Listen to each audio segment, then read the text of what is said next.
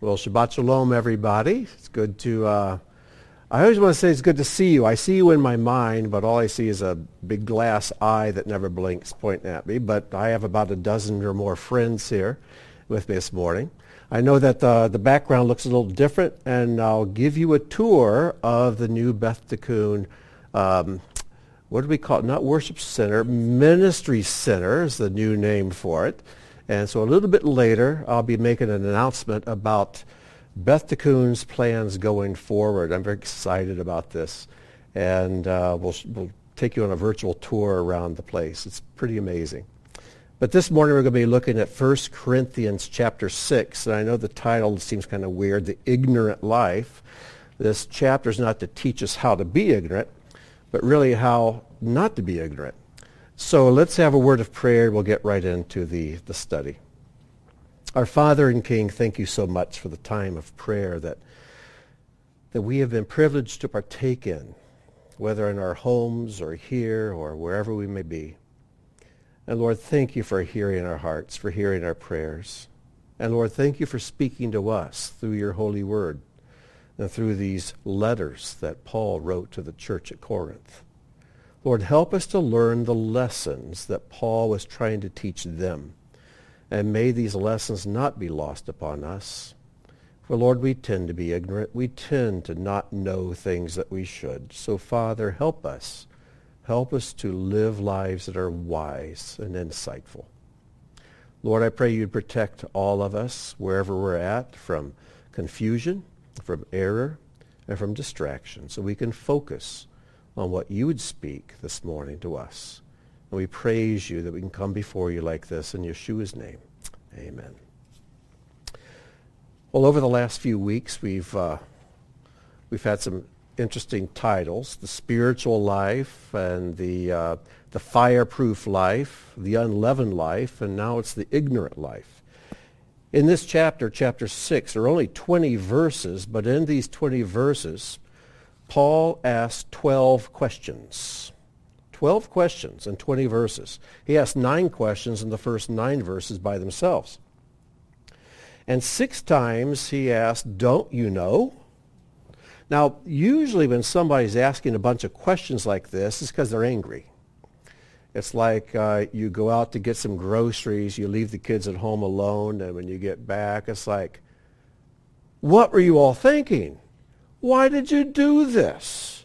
Who had the idea to repaint their room using balloons full of paint? Water balloons. What's your dad going to say when he gets here? You have any idea how much this is going to cost to fix? I mean, question, question, question, question. And that's what Paul's doing here with the Corinthians. He's been kind of holding back, but he is very disturbed by their practices and the things that they're they're thinking and doing and projecting and, and uh, presenting to the world. So let's just dive right in.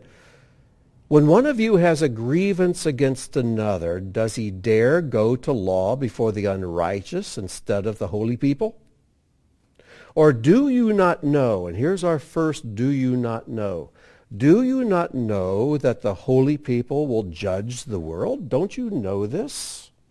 He's saying, you all, as believers, as disciples of Messiah, God has promised that you, as the holy people, are going to judge the world. And yet you're going to an, un, uh, an unrighteous judge to judge you. The very judge you're going to be judging someday, you're asking to judge you because you can't get along. Now, how does Paul know that we're going to judge the world? Well, this is based on Daniel chapter 7 verses 21 and 22. It says, I beheld, and that horn made war with the holy people and prevailed over them until the Ancient of Days came. And judgment was given to the holy people of the Most High. And the time came when the holy people possessed the kingdom. So based on that, we realize that we're going to be judging the world. And Yeshua also said to his disciples that they would rule over 12 cities. And um, so God has purpose for us in the world to come. But it continues on. And if the world is to be judged by you, are you incompetent to try trivial cases? You're going to be judging the world later. Can't you judge little basic things? right now? Let me tell you something about small things. I've always said that spiritual power is found in small things, little insignificant and humble things, but great spiritual danger is found there as well.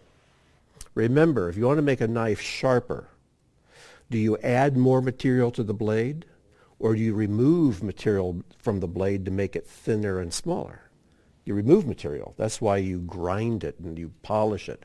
Because the thinner and the, and the less of the edge there is, the more piercing it becomes. And too many times in our lives, we, let, we, we deal with the big things well, but the little things come in and just tear us to pieces. So we need to realize that small things can be very sharp and piercing. We need to deal with the things that seem trivial. Then he asked the second, do you not know question. Do you not know that we are to judge angels? Not only the world, but angels? Now this is not found anywhere in Scripture. Where is Paul getting this? Well, in one of the very ancient sources, one of the mystical sources, it says this. When the Holy One, blessed be he, decided to create man, he said, let us make man in our image. That's Genesis 1.26.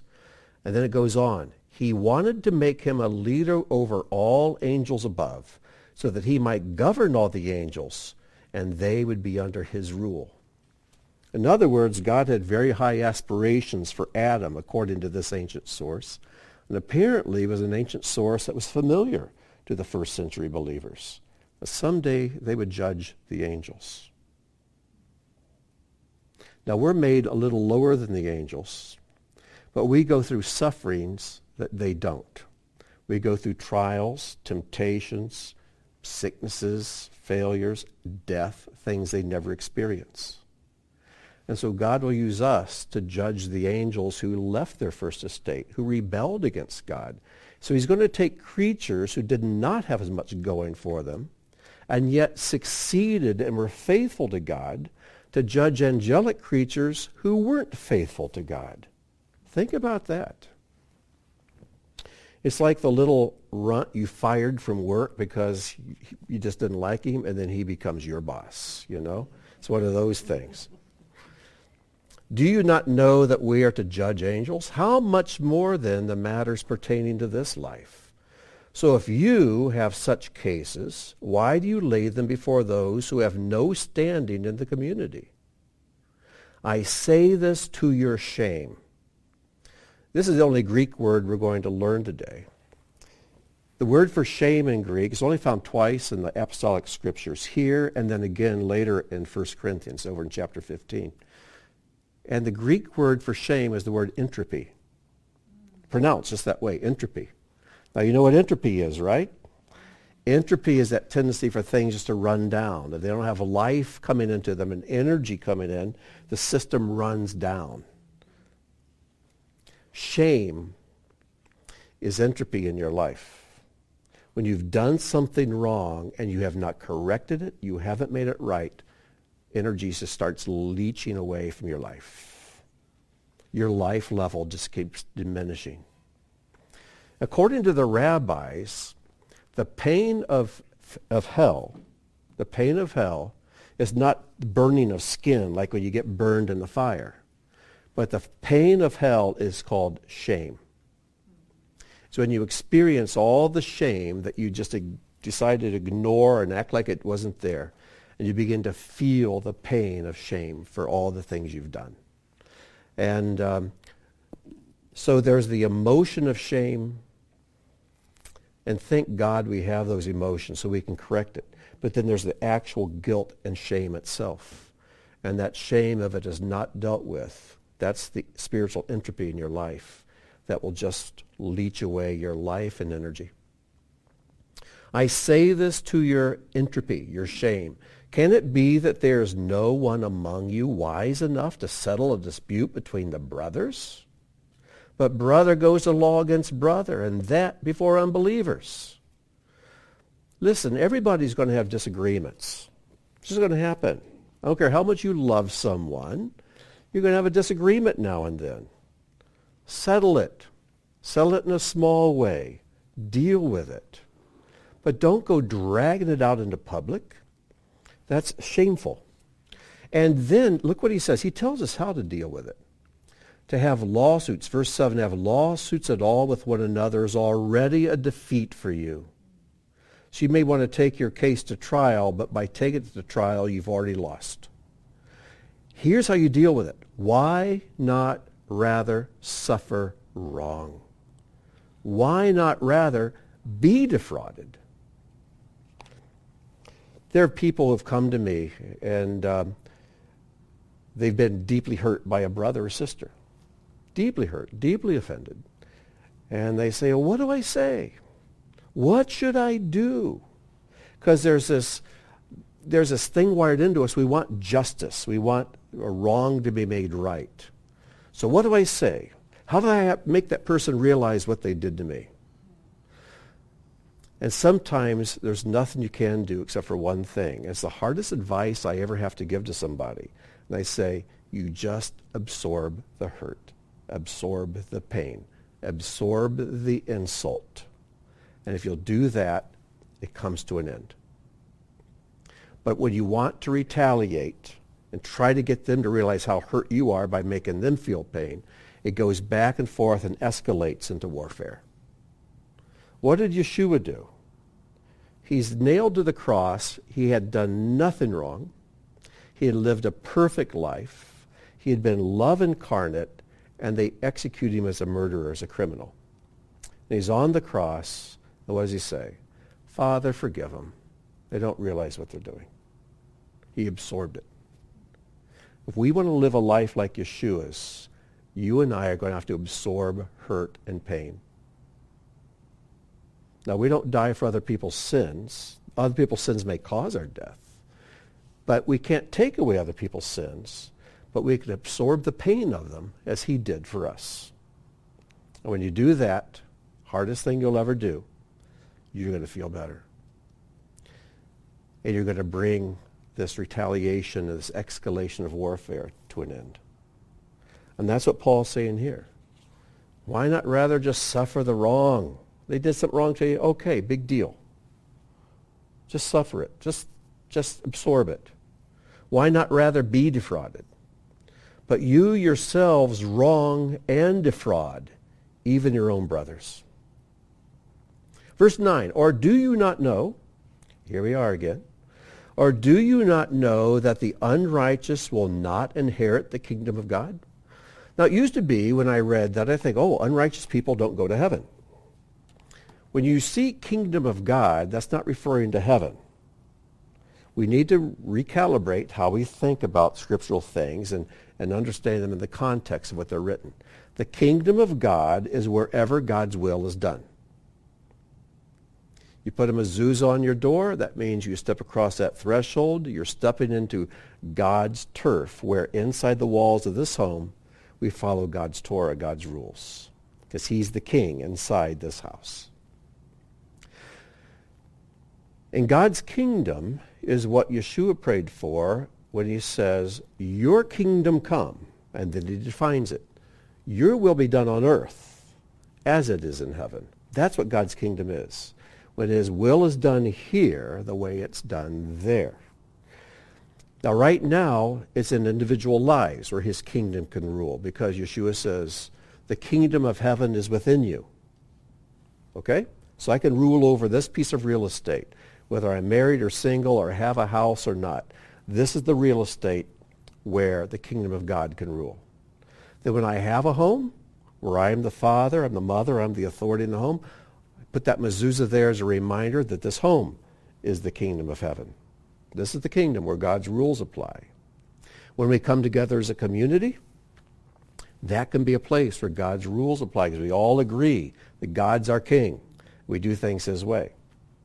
In Israel, ideally within the borders of Israel, that's where God's will is done. Okay, when you step into Israel, you come under the the uh, auspices and control of their king. They don't have a king right now. Someday. But there's a day coming when he will be king over all the earth. And the kingdom of heaven will be here. Now, if you want to enter into that kingdom where God's will is always done, you need to live a righteous life. Because the unrighteous cannot live in a place where only righteousness is allowed. Remember the five foolish virgins? They didn't prepare for the coming of the bridegroom. They might have been they might have been perfect tens, beautiful, but they weren't prepared. So what they do, they were on the outside of the banquet hall looking in. It says they, there was weeping and gnashing of teeth. That doesn't mean hell. Weeping means there's sadness, there's shame. Gnashing of teeth means there's anger. Gnashing of teeth throughout the scriptures means anger. Who are they angry at? Themselves? Angry that God meant what he said?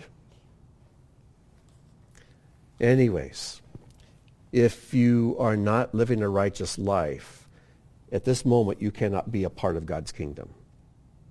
It doesn't change the fact Yeshua died for you, forgave you for your sins, provides salvation. But his kingdom is the place where his rules are in charge, where his rules are applied. And remember the list of six sins that bar someone from being a part of the community? They're at the end of chapter 5 in verses 11 and 12. Well, this time he lists those, but he adds the list. Now he mentions nine things.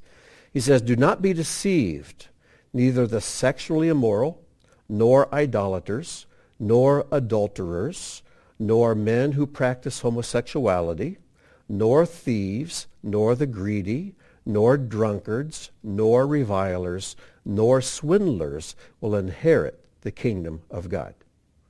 These things are contrary to God's rules. And God's kingdom is where the king rules and his rules are carried out. And if you're practicing these things, you can't be part of his kingdom. You can't enter into that. But verse 11, I love this. And such were some of you. Some of you practice these things, one or two or all of them. But that's in the past. You're not that anymore. One of the toughest things I think for believers to do is to adopt to their or adapt to their new identity. This is why when we put on our armor, you know, the belt of truth and the breastplate of righteousness, of the Spirit, what's the helmet? What goes around the head? The helmet of Yeshua, salvation. In other words, the helmet, this protects my mind and it identifies what team I'm on. And I must always protect my mind and realize I have been saved by Yeshua, the Son of God. I don't do things my way anymore. He bought me with a price. I belong to him. I must never forget who I am. I forget what book it was I read many years ago and is talking about how to to uh, fight temptation. And the secret is always remember who you are. And um, someone recently was reminding me, I think it might have been Robin, where the question you ask a child is not what do you want to be when you grow up, but who do you want to be when you grow up? Who do you want to be? And when a child does something wrong, who do you want to be? Is this who you want to be? And, I, and attach their identity with their actions. And in this book, it talked about uh, someone who's been training for a race. Maybe it's the Olympics. He's been training for this big race. He's going to sprint. There's the finish line, 100 yards down the, or 100 meters down the, the track and they're getting ready. They've, they've got their track shoes on. They're all ready, and it's they're getting their lungs filled with air and and uh, just getting ready to run this race. And then some beautiful girl comes up, and she's got a big bowl of ice cream and a plate of thick chocolate cake, and and says, you know, hey, big fella, wouldn't you like some of this? Wouldn't you like some of this right now? Now, what are you going to do? Oh, yeah, I got to have some ice cream. I got to have it right. No. Because you realize I'm in a race. It's getting ready to start. I've been training for months to run this race. And there's a prize waiting for me at the end if I win it. Right then, you couldn't care less about ice cream or cake or beautiful women. because your identity is completely invested in the race you've been preparing for. And if we can keep that mindset that we're running a race, that there's a prize set before us, that we're surrounded by a cloud of witnesses watching us, that we're in training, we're in a race. This is life and death. That when temptations come along, it's like, no, I don't have time for that. It's not who I am. You understand? So let's not forget our identity, not forget who we are. So such were some of you, but you were washed, you were set apart, you were set right. Yours may say washed, sanctified, and justified, but that's what those words mean. You're washed. The past has been washed away. You are then set apart for something better than what you were living for. And you've been set right. God has given you his word. He's, he's, uh, he's adopted you into his family. You have a new identity. So come on, don't forget who you are and what he's done for you. You are washed, you are set apart, you are justified, set right in the name of the Master, King Yeshua, and by the Spirit of our God. Don't forget who you are. Now, verse 12 has been so misused, misunderstood, misapplied. Because it says this, all things are lawful for me, but not all things are helpful. All things are lawful for me, but I will not be dominated by anything. That all things are lawful for me. If you really believe that, then it means all those nine things he mentions above, they're all lawful for you. Adultery, murder, theft, kidnapping, whatever it is. It's all lawful. It's all good. And I have met pastors, I know of one particular, who was always preaching this.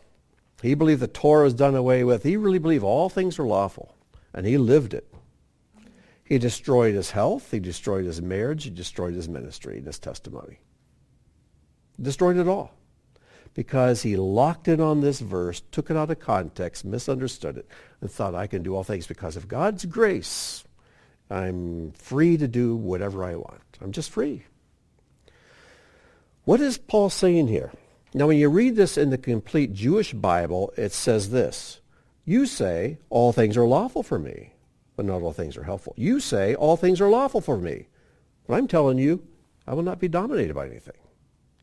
In other words, this seems to be a phrase that was going around because Gnosticism was a big thing in the first century.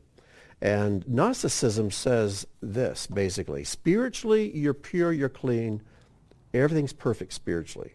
But this body, this physical stuff, it's trash.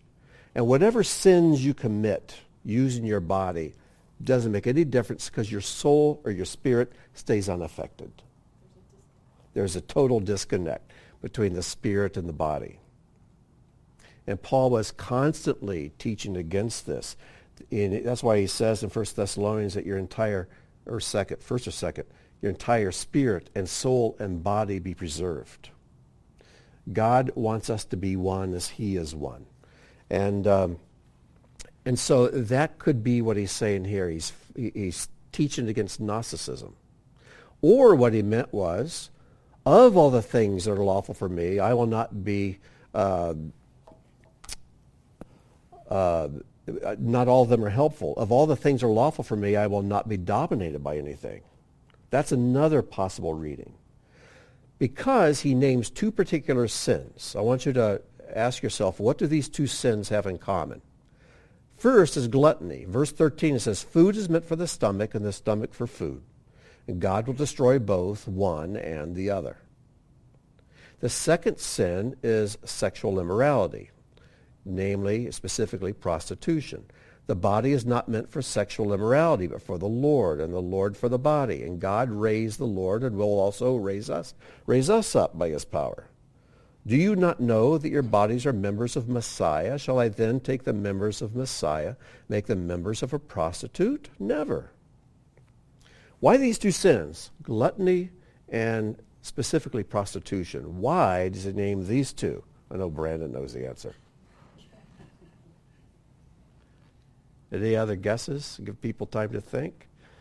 Yes, Phil. They do affect the temple, make it impure, no question about it. But there are other sins, aren't there, that do that? Why are these two set apart? These two are very specific why they're set apart. But no, that's a good answer, but there's another reason why these two in particular. Kathy. One is completely external, one's internal? Um, one's external, one's internal. Kind of, but that's still not the reason he chose these two sins of all of them. They're not mentioned in the Torah. There you go. There is no Torah commandment against gluttony. There's no Torah commandment. Now be careful here, because I know some of you are going to brand me a heretic. I'm just telling you the truth. There's no Torah commandment against prostitution. But, are you ready? Gluttony is still a sin. Prostitution is still a sin. The Torah is not a catalog of all the things that are sins. The Torah is a sampling that gives us dots. This is a sin. Don't do that. This is a sin. This is a sin. And then as you connect the dots, you get a complete picture and you can fill in the gaps. So he's taken two things that the Torah does not specifically mention as forbidden and says, even though you have a legal loophole that you might think, oh, I'm allowed to do this because the Torah doesn't teach against it, it's still a sin. It will still destroy you. Yes, Phil. Doesn't that fall under uh, immorality? Of course it does. Of course it does. But someone who's trying to use the Torah to justify an immoral action could say, well, there's no place the Torah says I can't do this. In fact, the Pharisees, because they were sinful men, many of them, not all, they would use the loopholes of Torah. They'd use the gaps between the dots. The dots are the specific sins the Torah mentions. They would use the gaps in between to excuse all kinds of immoral behavior. Remember, the, the Torah is not a catalog of all the things God doesn't like and that we shouldn't do. He wants us to know his heart. The Torah is a light that reveals his heart. And if we know his commandments, we can get the shape of what his will is. And we know that these two things, gluttony and prostitution, are not part of his will for us. They are destructive.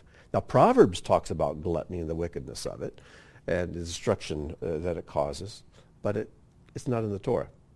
Now, with that said, there is one place in the Torah, Deuteronomy, I believe, uh, in 23:17, where it says, "None of the daughters of Israel shall be a kadesha, nor shall any of the sons of Israel be a kadesh."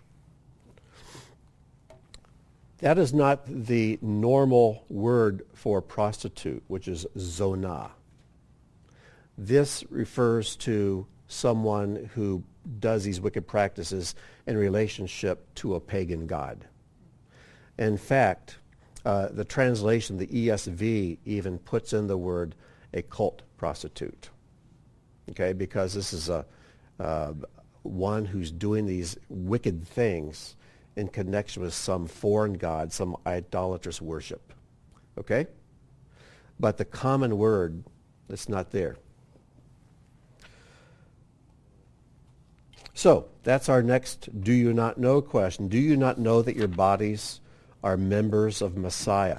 Now when we get over to chapter 12, the great portion of chapter 12 is all about this. Uh, chapter 12, verses 12 to 27, it starts this way. Um, for even as the body is one and yet has many members, and all the members of the body, though they are many, are one body, so also is Messiah. Then it ends in verse 27. Now you are Messiah's body and individually members of it. So we're going to save conversation on that until we get to chapter 12. So going on to verse 16. Another do you not know question. Or do you not know that he who is joined to a prostitute becomes one body with her? Don't you know that? For as it is written, the two will become one flesh. But he who is joined to the master, to the Lord, becomes one spirit with him.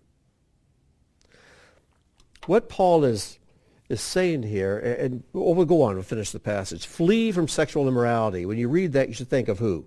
Joseph. Potiphar's wife, he fled. Flee from sexual immorality. Either or every other sin a person commits is outside the body, but the sexually immoral person sins against his own body. Or do you not know, and this is our last do you not know question, that your body is a temple of the Holy Spirit within you, whom you have from God? You are not your own. You do not belong to you. For you were bought with a price, so glorify God in your body. Why is this specific sin of sexual immorality so much worse than all the others? Because it takes God's greatest gift, his greatest physical gift to us, that's the connection of a man and a woman in the covenant of marriage. The most joyful, most blessed, and beautiful connection, relationship that's possible on the physical realm. And he says that is picturing a spiritual relationship. And when you engage in this most special of connections and of relationships, and you misuse it for your own pleasure, it is the most damaging to your soul and spirit. When he talks about how two become one flesh, they become one. Think of this each of you is a body. Now, if you take these two that are put together, and it's a one-night stand, and then you go your separate ways, it's like taking your own body. Your body's one flesh. Your body's one flesh. Each of us has a body of one flesh. It's like ripping off a part of your body. There's less of you left. And you're weakened. You are damaged. And people may say, well, you know, I've I had lots of encounters when I was a, a young person, and I don't feel damaged. That's because the damage is spiritual. It can be physical. It can be soulish. But because we're so spiritual, numb, and insensitive, it's like a person having their hand ripped off and not even feeling it. You see somebody, hey, you're, you're bleeding, your hand's gone. What happened? Oh, I don't know, just a flesh wound. It's nothing. I don't feel anything. And think of people who continue to become one flesh with a partner only to part, then become flesh with another partner and part. It's like ripping off parts of your body. It's taking one flesh, one body, and ripping it and tearing it to pieces. And they say, ah, it was all fun. What's the harm? Nobody's hurt. Uh, you have no idea how much pain it's caused. No idea how much damage it's caused to your life. And so this, this act, which is infused with so much pleasure, yet is so spiritual, that when people engage in it rec- recklessly and selfishly, it causes incredible damage to their lives, incredible damage to the family, incredible damage to the children, to the world. And uh, so Paul says this is the worst. This is the worst. Everything else is out there, but this is ripping your, your very self apart. So no wonder the enemy uses it to, uh, to tempt so many into, um, into sin. And because of this horrible sin and sexual immorality, it leads to abortion. And leads also to child abuse. It leads to fatherless children. And then to all the other things that go along with this. It's death to a society when this happens. He says, don't you know that you are temples or sanctuaries of God's Spirit? There's a, a well-known drash on Exodus 25, 8 the rabbis always talk about when they comment on this verse. Exodus 25, 8 says, Let them make for me a sanctuary that I may dwell among them. And there is the verse in Hebrew. Va'asoli mikdash. A mikdash. That is a sanctuary. Okay, that's the word sanctuary right there. And uh, there's the word kadosh. Those last three letters means a holy, right? Set apart. So Kadosh is holy, Mikdash is a holy place, a sanctuary, place that's sanctified. And Ush Kunati, there's the word Shakan. There's where we get the word Shekinah. It means just to dwell. The, uh, the tabernacle is called a Mishkan because the Shekinah glory would shekan there. It would dwell there. So let them make for me a mikdash so that I can sh- shekan betocham, among them. But that word among them also means within them. Same word, could mean either one. And this is how the rabbis often read it. Let them make for me a sanctuary that I may dwell within them. In other words, make your life, your body, the way you live, conduct yourself, make it a sanctuary with an outer court, a holy place, the Holy of Holies. If I can dwell within you. So this notion that we are temples of God's Spirit was nothing new when Paul wrote it. This is a well-established theology in uh, Jewish thinking. So that is probably the shortest teaching I'm going to do in 1 Corinthians. And uh, I told you in the announcement I wanted to share with you the direction forward that God has shown us and prepared and, and, and provided for us to, to follow. And, um, and I'm going to do this in, in, a way that, that you'll get as excited about and inspired about it as, as I am. And as I was trying to think how to present this, for some reason I was driving down the road here just uh, just yesterday, in fact, and trying to think, okay, how do I phrase this announcement and and uh, make it as as unscary as I can for everybody. And this phrase from the Talmud, which I'd heard many times before, popped into my head It says, Always it has been that the left hand pushes away and the right hand draws near. I've come across this so many times in Jewish writings. And uh, though I never really understood it that well, I always said somehow it's very true. Down in my heart, I thought, there's something very true about this, though I don't understand it. Because remember, the right hand is always what? The spiritual. Left hand's always the physical. And I know in my life, God has used physical circumstances to push my life or push things out of the way that I didn't want to let go of. But with his right hand, with the spiritual, he'll draw me closer. And so many times there are circumstances come to our lives that we don't like. And it looks like our, our life is going away with them. And uh, that's God's left hand. And over the last several months, there have been a number of things completely outside of our control that have been pushed away. Let me just go through a little history of Beth Tikkun. Back in March, we had COVID hit, this new disease. And we were told all kinds of horror stories about how deadly it would be, how contagious it was. And we saw charts that was spreading across the world. Some of it seemed overblown. It was all politicized. We knew that, but it was unknown. We didn't know what to do. And um, government started shutting down businesses and all. We well, I don't need to go over all this. You you've experienced it.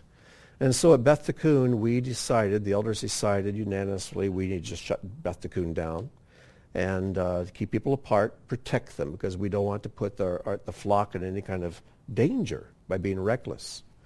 So for three months, from about March through May, we uh, just stayed at home. And during this time, Tim started doing live streaming, and you know, we would he would lead us in prayers, and uh, we'd gather around our little iPads and our computer screens and look at each other, and it's very awkward, strange, but a special memory. But then in June, we realized this thing's not quite as severe as what it's been cracked up to be. And so we decided to return to services, but people were masked up, but we practiced social distancing. We changed Oneg. In fact, I only think we, we had Oneg there for quite a while. But when we came back, our attendance was half of what it was. We'd have maybe 60, 65 people, maybe 75 at really never much more than that. Half of what it used to be. And we realized a lot of these people who weren't coming back were not going to come back. Some of them were elderly, and so the risk of being exposed to COVID and contracting it was especially dangerous to them. Others just got really used to being at home, watching the live stream, and they just thought, you know, it's a long distance and let's just stay home. We can watch it on our own time. But that's just the way it was. Then we got kicked out of the building. Who saw that one coming? Eviction. On September the 10th, I was called into a meeting with a couple of elders from the, uh, the church we were renting the building from. And uh, they told me they wanted to discuss some theology with me. I thought, oh, great, we have some students here. I got that one wrong. And uh, after they discussed the theology, I thought something's up. And then they pulled a slip of paper out and handed it to me and it was our eviction notice. And they gave us till the end of the year to get out. And so we, we started looking for a building, looking, looking, looking. I think the elders, including myself, called pretty much every church building and buildings that weren't churches to try to find a building to meet. No building. I mean, everybody did due diligence on this. Um, we found one that was going to welcome us in, but it, the location and things about the building just wasn't suitable for Beth Tikkun. We just we all agreed. We toured it, and uh, the pastor was very kind. We really liked him, and but it just wasn't the right building. wasn't the right fit for us. So no building. And again, all of these things are circumstances. None of us had control over any of these things. It's God's left hand pushing, pushing away. And then we had COVID take two. Okay? It was the second wave that came through. Now this one has been much more serious. With the first one, I heard of people who were sick this time I knew many people who were sick, and Rob and I even have some acquaintances who died from COVID.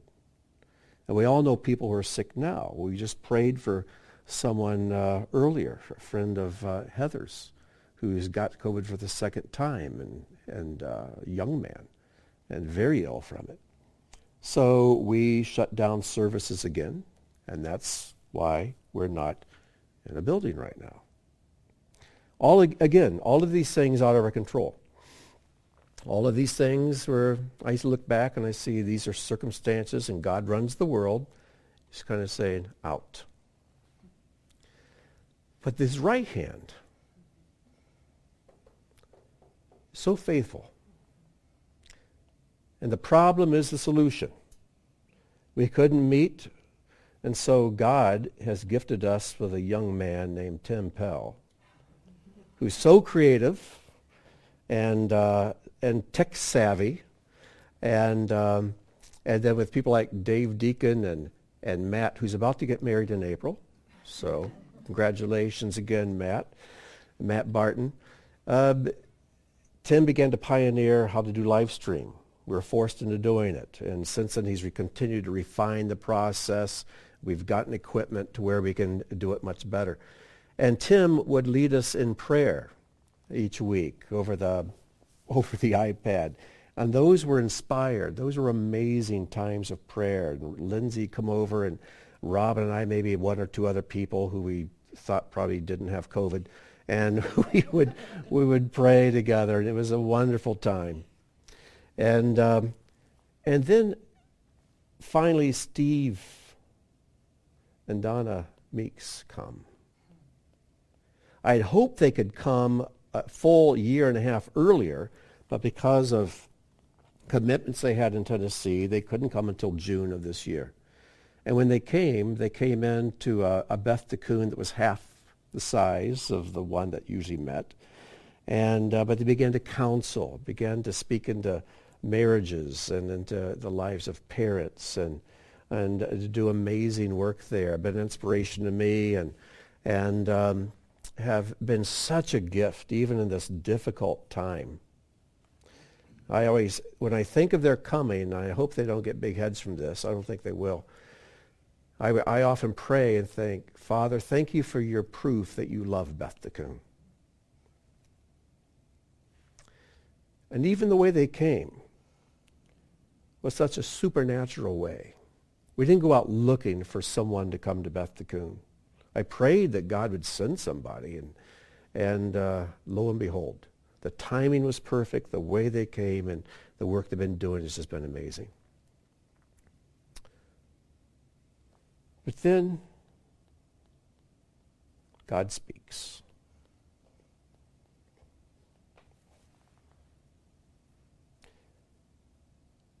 And you all know me, I'm not a sensationalist.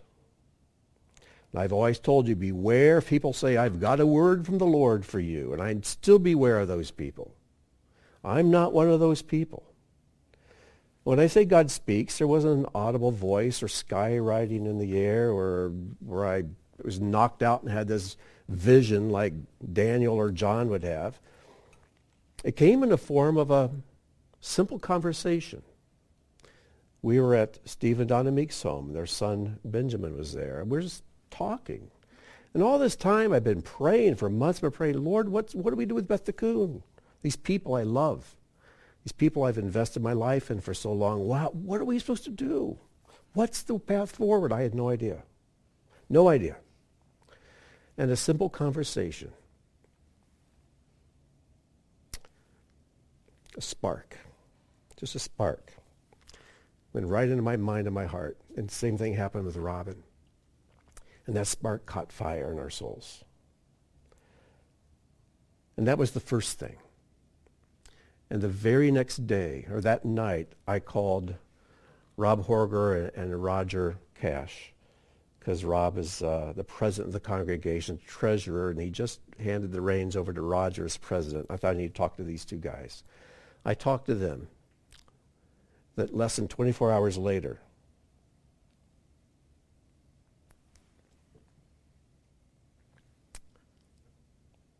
and God dropped into our lap the BT Ministry Center.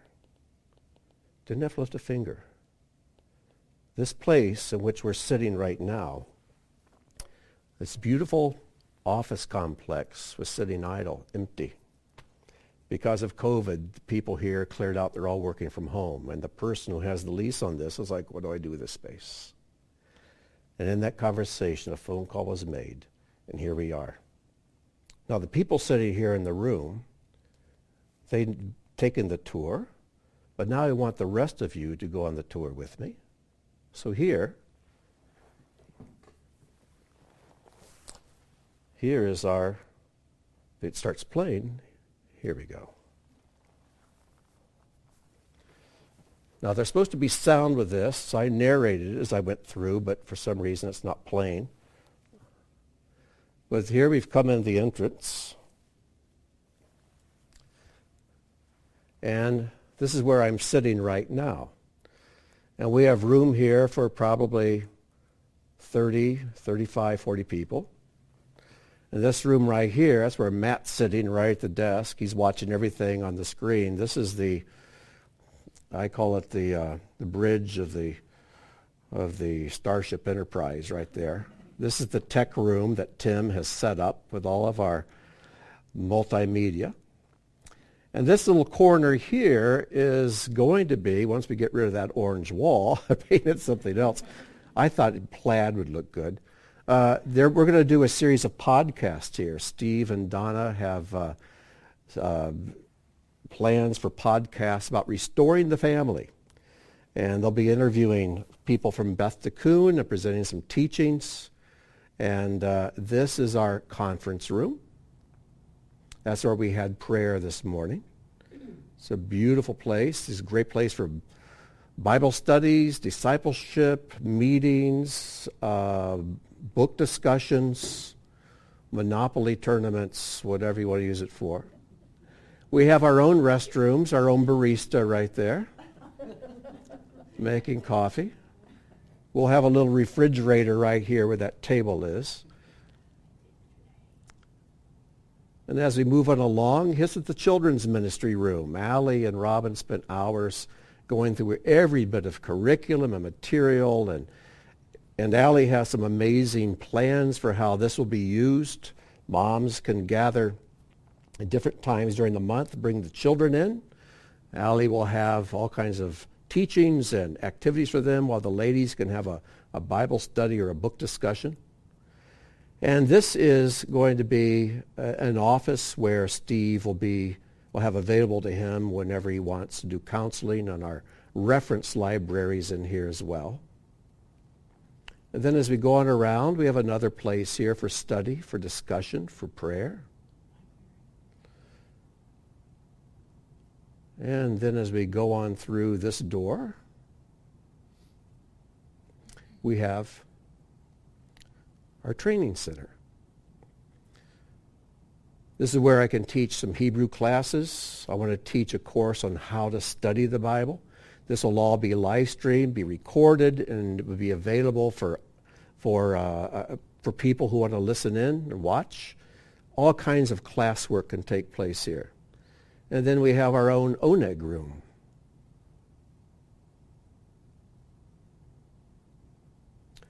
Plenty of room, tables, chairs, refrigerators, and of course, big coffee machines.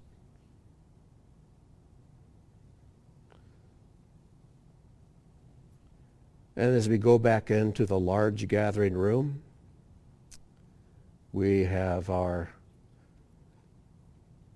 our library We'll have times for people to come in, check out books, do study. And the amazing thing about this office space is that we have it 24-7, not two or three hours one day a week, but whenever we want to use it for studies, for activities, for children's activities, for meetings, for discipleship, for counseling, we can even have little receptions in here if we want. And uh, there's just no end to how we can use this space. And what a gift from God it is. I expect this to be a very lively place over the weeks to come. And um, so it's, uh, a, again, a gift from God. With his right hand, he just drew close. One phone call, and here we are. And it's a blessing to us, and we're being a blessing to the person who still has a lease on this. So let's go back to this. So God provided us a ministry center where we can do incredible things, produce podcasts and teachings that go out all over the world. But where do we gather? And this is the brilliant idea that God sparked, that came from him we go back to where the church began in Acts. I know the church starts in, in Genesis, but the messianic gathering, the messianic assembly, and that's the home. And as you read through Paul's letters, they're written to churches, assemblies that meet in a home. And throughout Acts, you see him meeting with believers in the home. And part of this, this download from God is this real conviction. And I hope I'm wrong on this because it could change. But I believe we're heading into dark times. We're living in dark times. And I see more and more, and as I pray about it, and I listen to wise men who, who um, a lot smarter than me, who walk close to the Lord, they all are speaking with one voice now, that God's blessing has almost completely been removed from this country. I think the only thread of blessing that's left, that he's still blessing this country, is that we still bless Israel. But that thread could be cut at any time. And when that happens, God's blessing is going to be removed from this country. So here will be a blessed people living in an unblessed land which is not unusual. That's pretty much par for the course for God's people throughout history. We've been living in only the second country that was ever founded on Scripture and on a covenant with God. The first country was Israel. The other country is the United States of America. Those are only two. And they run parallel paths. As, a, as we see different times in history when Israel fell away from the covenant with God, living according to God's rules, and then you'd see the, the, the lack of blessing, the blessings just being removed. And then you see oppressive regimes begin to come in and begin to attack and break them down and to oppress them. We're seeing that already with the United States. Could that change? Yes, and that's why I'm not adamant about it. Because if this country repents, as Israel has on occasion, then God's blessings return. But we have got to repent and turn from our wicked ways. And um, I pray that happens. I hope that happens. I hope Beth Tikkun's a part of making that happen. But that's in God's hands, and he's waiting to see what, what the people of this country do. But that's not only the only thing that God's done. He has also provided a building that we can use. It's in Wadsworth, which is quite a drive for some people. Someone sent me an email indicating that there was a church in Wadsworth and the pastor is interested in talking to me. So I called. Great guy. Went over, toured the building. Since then, a few others have toured it.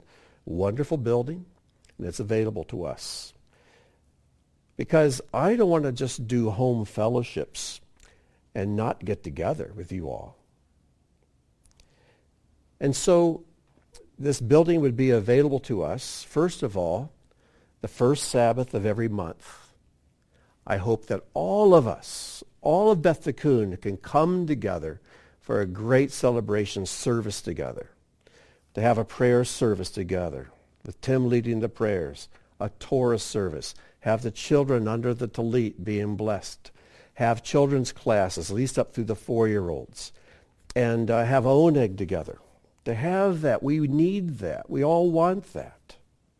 But then the other weeks we go back to the homes. Why are home fellowships so important? Because in a home fellowship, we don't have any spectators. We have only participants. When you go to a church service, you can sit in the pew and you look forward and you watch it unfold. When you're in a home, you pray. You get prayed for you share your life one-on-one with other people. No one slips through the cracks. Everyone is noticed. Everyone gets the attention they need and deserve. And what we've done to make it easy is that Tim prepares these prayer guides every week that I send out on Thursdays. We used ours this morning. They're brilliant. Tim has been blessed by God to be able to put these together to guide us through an hour or so of prayer. They've been wonderful. We've so enjoyed those and been blessed by them. So when you come together in your home fellowship, here's a way to pray. You don't need a cantor to chant the prayers. Here it is. I'll continue to do live streamings from here. You don't have to do the teaching. I'll do the live streaming. In fact, we don't have a live stream next week because we always cancel the last week of December. But the following week, Steve Meeks is going to be doing the live stream. He'll be here teaching. He's going to be teaching about home fellowships, especially how do you take care of the children? Because I know that's a concern. And he's going to give us some really solid guidance. Steve and Donna raised all five of their children in home fellowships over the years. And uh, it's been a great success with them. And they have very good techniques and strategies for not just getting the kids out of the way and keeping them quiet, but incorporating the children so children can grow up. The children can learn by watching the adults focus upon God's word. And then you can do your own oneg there at home afterwards. And then, if you want, stay and then read through the Torah portion, discuss it. Stay and do whatever you want. You can get together on Friday nights if you want, and then watch the live stream from your home. There's flexibility, there's fluidity here, and it's very organic. But the thing is, every person connects with the other people. And then once a month we come together in this great family reunion. You know, when Israel went through the wilderness, they were centered around a building, right? They all were encamped around the building. And where the cloud went, that's where they stopped. The building's constructed. They camp around it. And those 40 years are pretty great. Even though it's the wilderness, it's where they learned the Torah. It's where God spoke the Torah, Mount Sinai. And what's really cool, their shoes didn't wear out, their clothes didn't wear out. Every morning there's food on the ground. Didn't have to plow and sow and reap. You thirsty? There's the rock. Water's coming out, free water. Shade by day, light by night. Life's good. But the wilderness was not the goal. It was the temporary time to bring them to the Jordan. And over there is the goal. And when they went across the Jordan, where did they go? They went to their homes. They scattered to their homes because that was the goal. Yet they spread the light, right? And then there were designated times during the year they came together. They'd come to Jerusalem where the, where the temple was. And what a celebration that was. But then you go home. That's God's pattern. Always has been. Takes courage, though. Took him two tries to finally, finally get across. It's going to take courageous people to do this because change is never easy. We are sheep. Sheep don't like change. I get it. I understand that. But we're disciples of Messiah. And God has pushed certain things away from us, but he's also provided other things, which you just see on the screen where we're sitting right now. And he's provided a building where we can meet once a month. We're hoping that on January the 9th, we can have our first big gathering together at the building in Wadsworth. We're hoping. It's tentative because we don't know how things are going to unfold and if it's going to be safe to really do that. But if not, then in February, the first Shabbat in February. And there's also this. This building is also available each Sabbath of the month. So for those who live in Wadsworth or near Wadsworth, the west side of Akron, if you choose for whatever reasons to gather in a building, this building is available to you. Okay, now there's work that has to be done to set it up and so on, but uh, that building will be available each week. But the large gatherings of everyone will be the first Shabbat of the month. And then there's one more piece.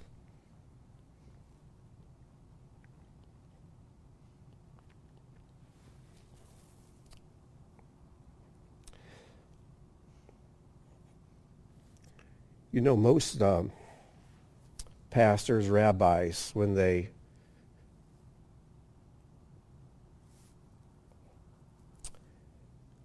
when they stop ministry, is it because they die, which is very inconsiderate,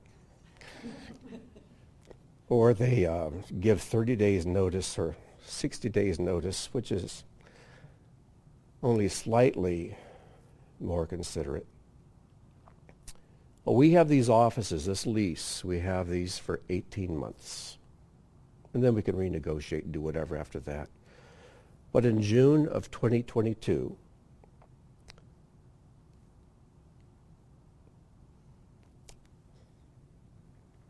our 18 months will be up. That month I'll be 70 years old. I'm 68 now, and I know I don't look a day over 67, but years have been kind, but in June of 2022, 18 months from now, I'll be 70 years old. I'm going to be passing on. Passing on this leadership, this burden of leadership to the next generation. Robin and I both feel God's pleasure with this. This is the time. So, between now and 18 months from now. Robin and I are in this 110%. We are totally devoted to teaching you everything we know, helping you, strengthening you, training leaders, doing whatever you need us to do over the next year and a half so that when this is passed on to the next generation, the leaders God raises up, we'll have done as much as we can to make it, make it successful. These next 18 months are going to be exciting months. And um, we want strong marriages, strong families, strong homes that each one is a beacon of light to that community and that neighborhood. Yesterday was the last day of Hanukkah, and this is the image I showed you last week. And this is how we see the home fellowships and the families, except not just nine, but 90, 900. We want to see it spread. And when you look at this, it looks like all those candles are disconnected. But what you can't see is the menorah that holds them all in their proper place. And uh, we're all connected, though we each bear our separate light. And I know that this, this inspired idea that God has given us is a way for Beth Tikkun to grow without limit, to impact the world without limit, and um, to bear fruit in the dark days that are ahead. And uh, I thank God for allowing me to be alive to see this time and to be a part of this amazing fellowship which Robin and I love more than you can imagine and will continue to love long after God.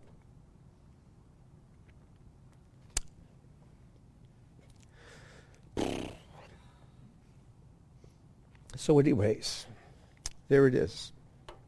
That's, you now have the entire picture that we have. And um, I hope you're all ready to roll up your sleeves. Because disciples, discipleship's not a passive activity. It's a very active one. It's a very active one. And uh, when God calls you, he calls you to come and follow him, to deny yourself, to take up your cross, and to follow him. And I'm trusting we'll have the courage to do that. And I think God's given us a way to do that in a way it's very different from anything I ever expected, but something that's going to be amazing. And I think this is going to be a model for congregations and fellowships everywhere in the days ahead. So we're in a pioneering place to begin to do this.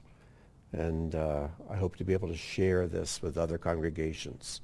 They're trying to figure out how do we get through this? How do we get through the days that are approaching? Yes, Robin.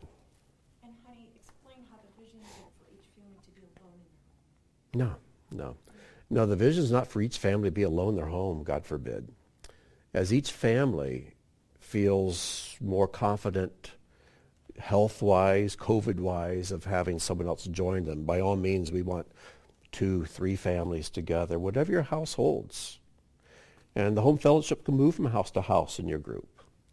And I'm hoping that uh, uh, regularly uh, one of the home fellowships say, hey, can we come down to the ministry center and, and have Shabbat with you all? Be, we have plenty of room. So yes, come down. Not all at once, but uh, one or two at a time. And um, this is the way we speak into each other's lives. This is the way we really gel as a community. And we can accomplish in the homes what could never be accomplished in a church building alone. So, so with that, I thank you for allowing me to take time to do that. I knew this would be the hardest part to get through. But uh, pray for Beth Tikkun and pray for the, the leaders here that we will be able to prepare this next generation to carry on the work. So Father, we thank you so much for the 24, 25 years since you, it was your idea to start this fellowship, this congregation. Thank you for all the things that have happened, all the lives have been touched. But Lord, I'm more excited about what lies ahead, the things you're going to do. So I pray you would bless each family, each individual who has listened to this this teaching and, and this announcement. And Lord, show each one what you want of them. Show each one the next step for them and for their family. Lord, for each one, take away the fears that they might have. And they'll walk forward in your light with confidence, knowing that you love them and knowing you have only the very best in mind for each family, for each child. So, Lord, we thank you so much for loving us so well. And we just praise you so much for this Sabbath day that we can come together to discuss these things and to study and to fellowship. We praise you for them all in Yeshua's name. Amen.